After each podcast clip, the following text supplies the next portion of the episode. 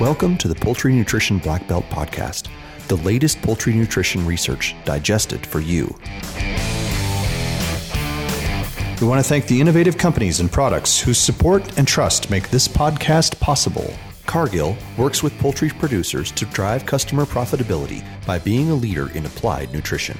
Anitox, partnering with the world's food producers to develop and deliver innovative programs to efficiently produce safer food. Kerry, proven on the farm, trusted on the plate. Kerry is where technology is made. Hi, welcome everyone to another episode of Poultry Podcast um, show today, especially in Poultry Nutrition Black Belt.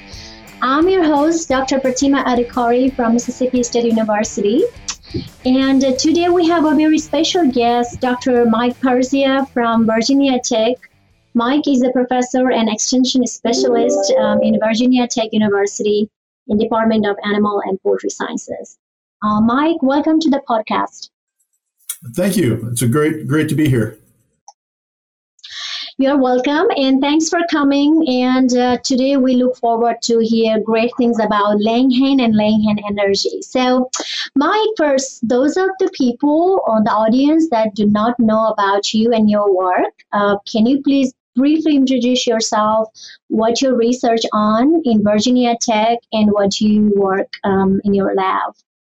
Yeah. Um, so my background, uh, I actually uh, grew up in Pennsylvania, uh, did my PhD at the University of Illinois, uh, and uh, I'm going to laugh a little bit here, but when I was doing my PhD, I actually made a comment to one of my fellow graduate students that uh, I would never do laying hen work. You know, it was just too involved, too much going on.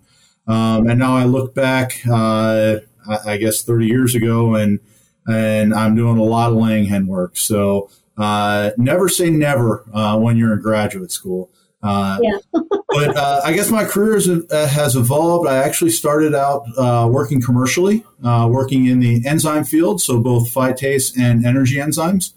And then in 2009, I actually had the opportunity to go to Iowa State University, and that's where my interest in laying hen nutrition really, really blossomed uh, and then uh, was able to transition to Virginia Tech.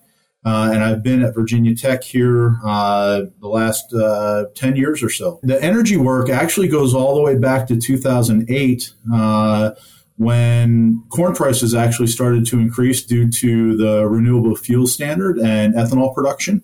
and that's when we first started looking at that at that trend in energy, uh, and that has just continued over the years uh, and sort of culminated in, in the research we just published earlier this year.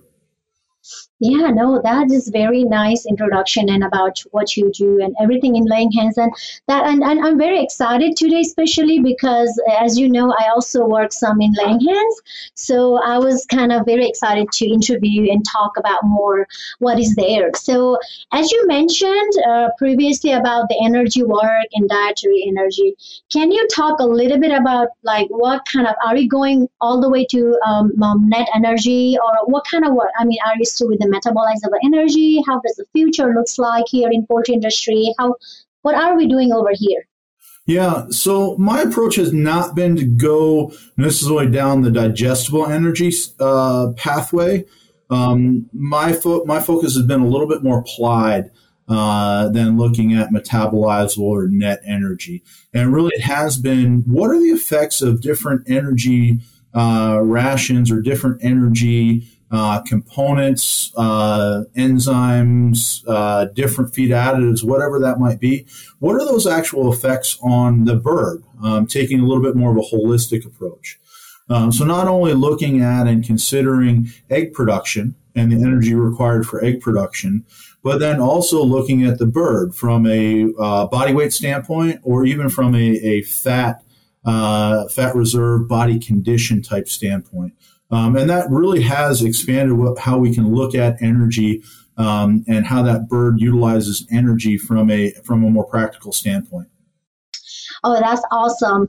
And uh, since you mentioned about this holistic approach, um, so um, you also mentioned you work a lot in enzymes and this kind of stuff. So in your typical layer ration that you formulate uh, for your birds in your research setting, um, do you often use a lot of these enzymes, carbohydrates enzymes, or it just depends on um, like your ingredient type?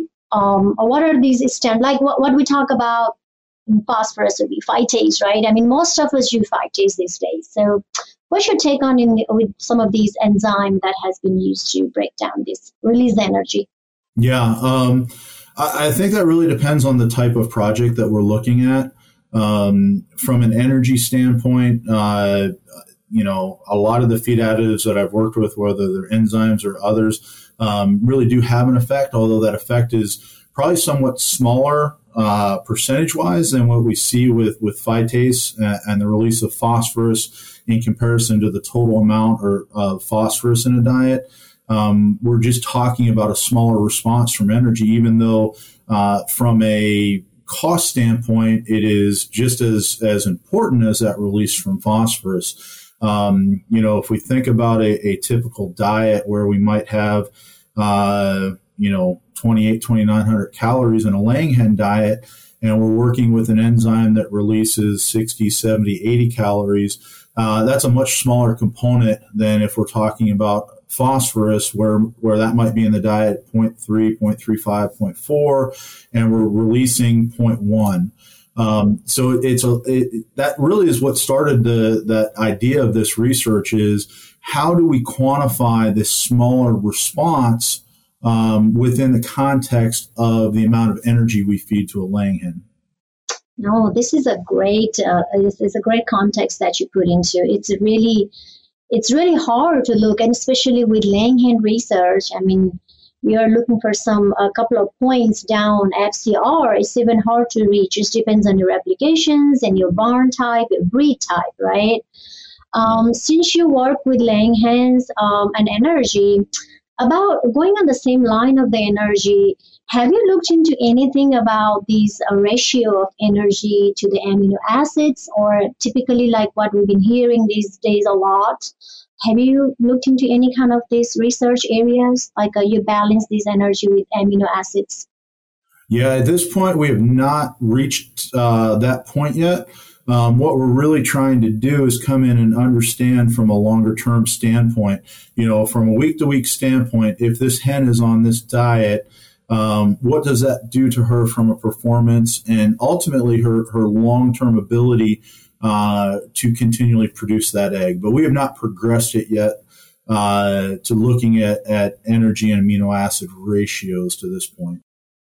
Great. I mean, it's just, I mean, it's not been, I guess it's a kind of new thing going on. And, you know, a couple of meetings and symposium I have been, and they're talking about, okay, now we may not have a whole idea about the enzyme or energy yet, but at the same time, how about taking these amino acids along uh, down the line i mean together and just kind of start looking into it so yeah, I, just, I, I, think that's an important concept because when we when we look at it we know amino acids are important for for egg weights um, and our egg sizes, our eggshell quality. Um, so I think understanding those changes is critically important. Uh, we just haven't progressed to, to that state in, in, in, our, our level of research yet. Yes, Mike. Um, so especially in this um, breed of laying hens, now I'm kind of, I would wonder to ask this question. I've been thinking about this. Um, you work with layers and energy. So what's your favorite breed of laying hens that you enjoy working with? a commercial one. yeah, that, that's um, that, that's an interesting question. Um, I guess I look at it this way. I think each breed has its own unique characteristics and, and, and unique qualities. Um, I, I, have worked with the, the Hy-Line W36 going back to my uh, Iowa State days, um, and that bird has changed a lot along the way. Um, so I enjoy that opportunity uh, of sort of each year, uh, sort of re-experiencing and, and relearning uh, that bird. But we've worked with other birds as well. Um, and, and, the one thing I will say is they're all unique uh, and they're all, uh, you know, I, I, I, think it's a little bit hard to apply one answer uh, with one breed across the the different genetics that we have because I, I think they do tend to, to respond differently in different situations. Definitely. And I feel like that is kind of more of an opportunity for researchers like you and me because then that way we can expand our um, nutritional investigation over there and kind of look into different breeds. I mean, you know, I understand there's a lot of research needs to be done.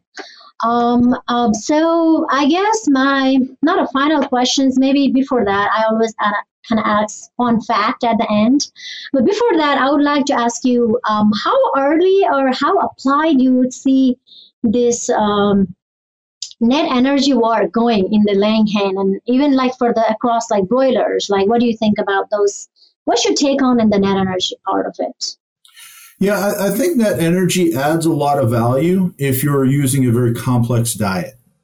Um, and if you look at it and, and sort of where we're going from the more applied standpoint of looking at body composition, you know, when you when you break net energy into um, energy for uh, maintenance and energy for production, it almost follows those lines. Um, so I think what we're doing is very similar to that net energy idea. We're trying to actually ultimately figure out where that energy is being utilized by the laying hen.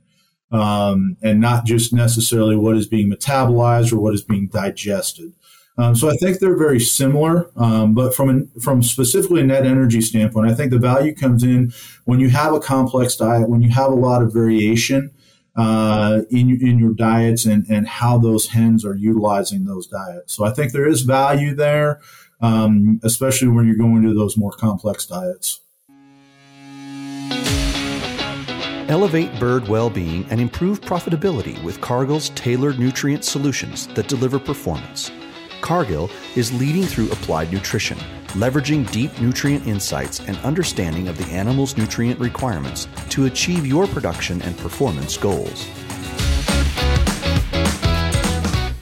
This is great. And I think looking into different aspects of laying hen production, um, it doesn't matter egg to if uh, you know, a whole carcass composition to you know whatever you can get for their production and maintenance um, this is uh, this is a very unique in itself um, what, whatever your lab is doing. So i really appreciate for your work. So thank you dr mike Persia, for coming to the program today. And i hope with our conversation well i would say conversation more like um, just an interview would be very very fun. At the same time a little bit of education um, over there and people would know what your lab is doing. So I really appreciate your time. Um, thank you, and you have a great day. Thank you all for listening to this program. Um, I'll see you again in our next episode. Bye now. Hey everyone, we're always searching for the latest and greatest research to share each week. And if you have a poultry nutrition related research trial and would like to come on the show and talk about it and share it with us, feel free to email the research link, uh, the paper where we can find it, or the abstract to hello at wisenetics.com. That's hello at wisenetics.com. And I look forward to hearing from you.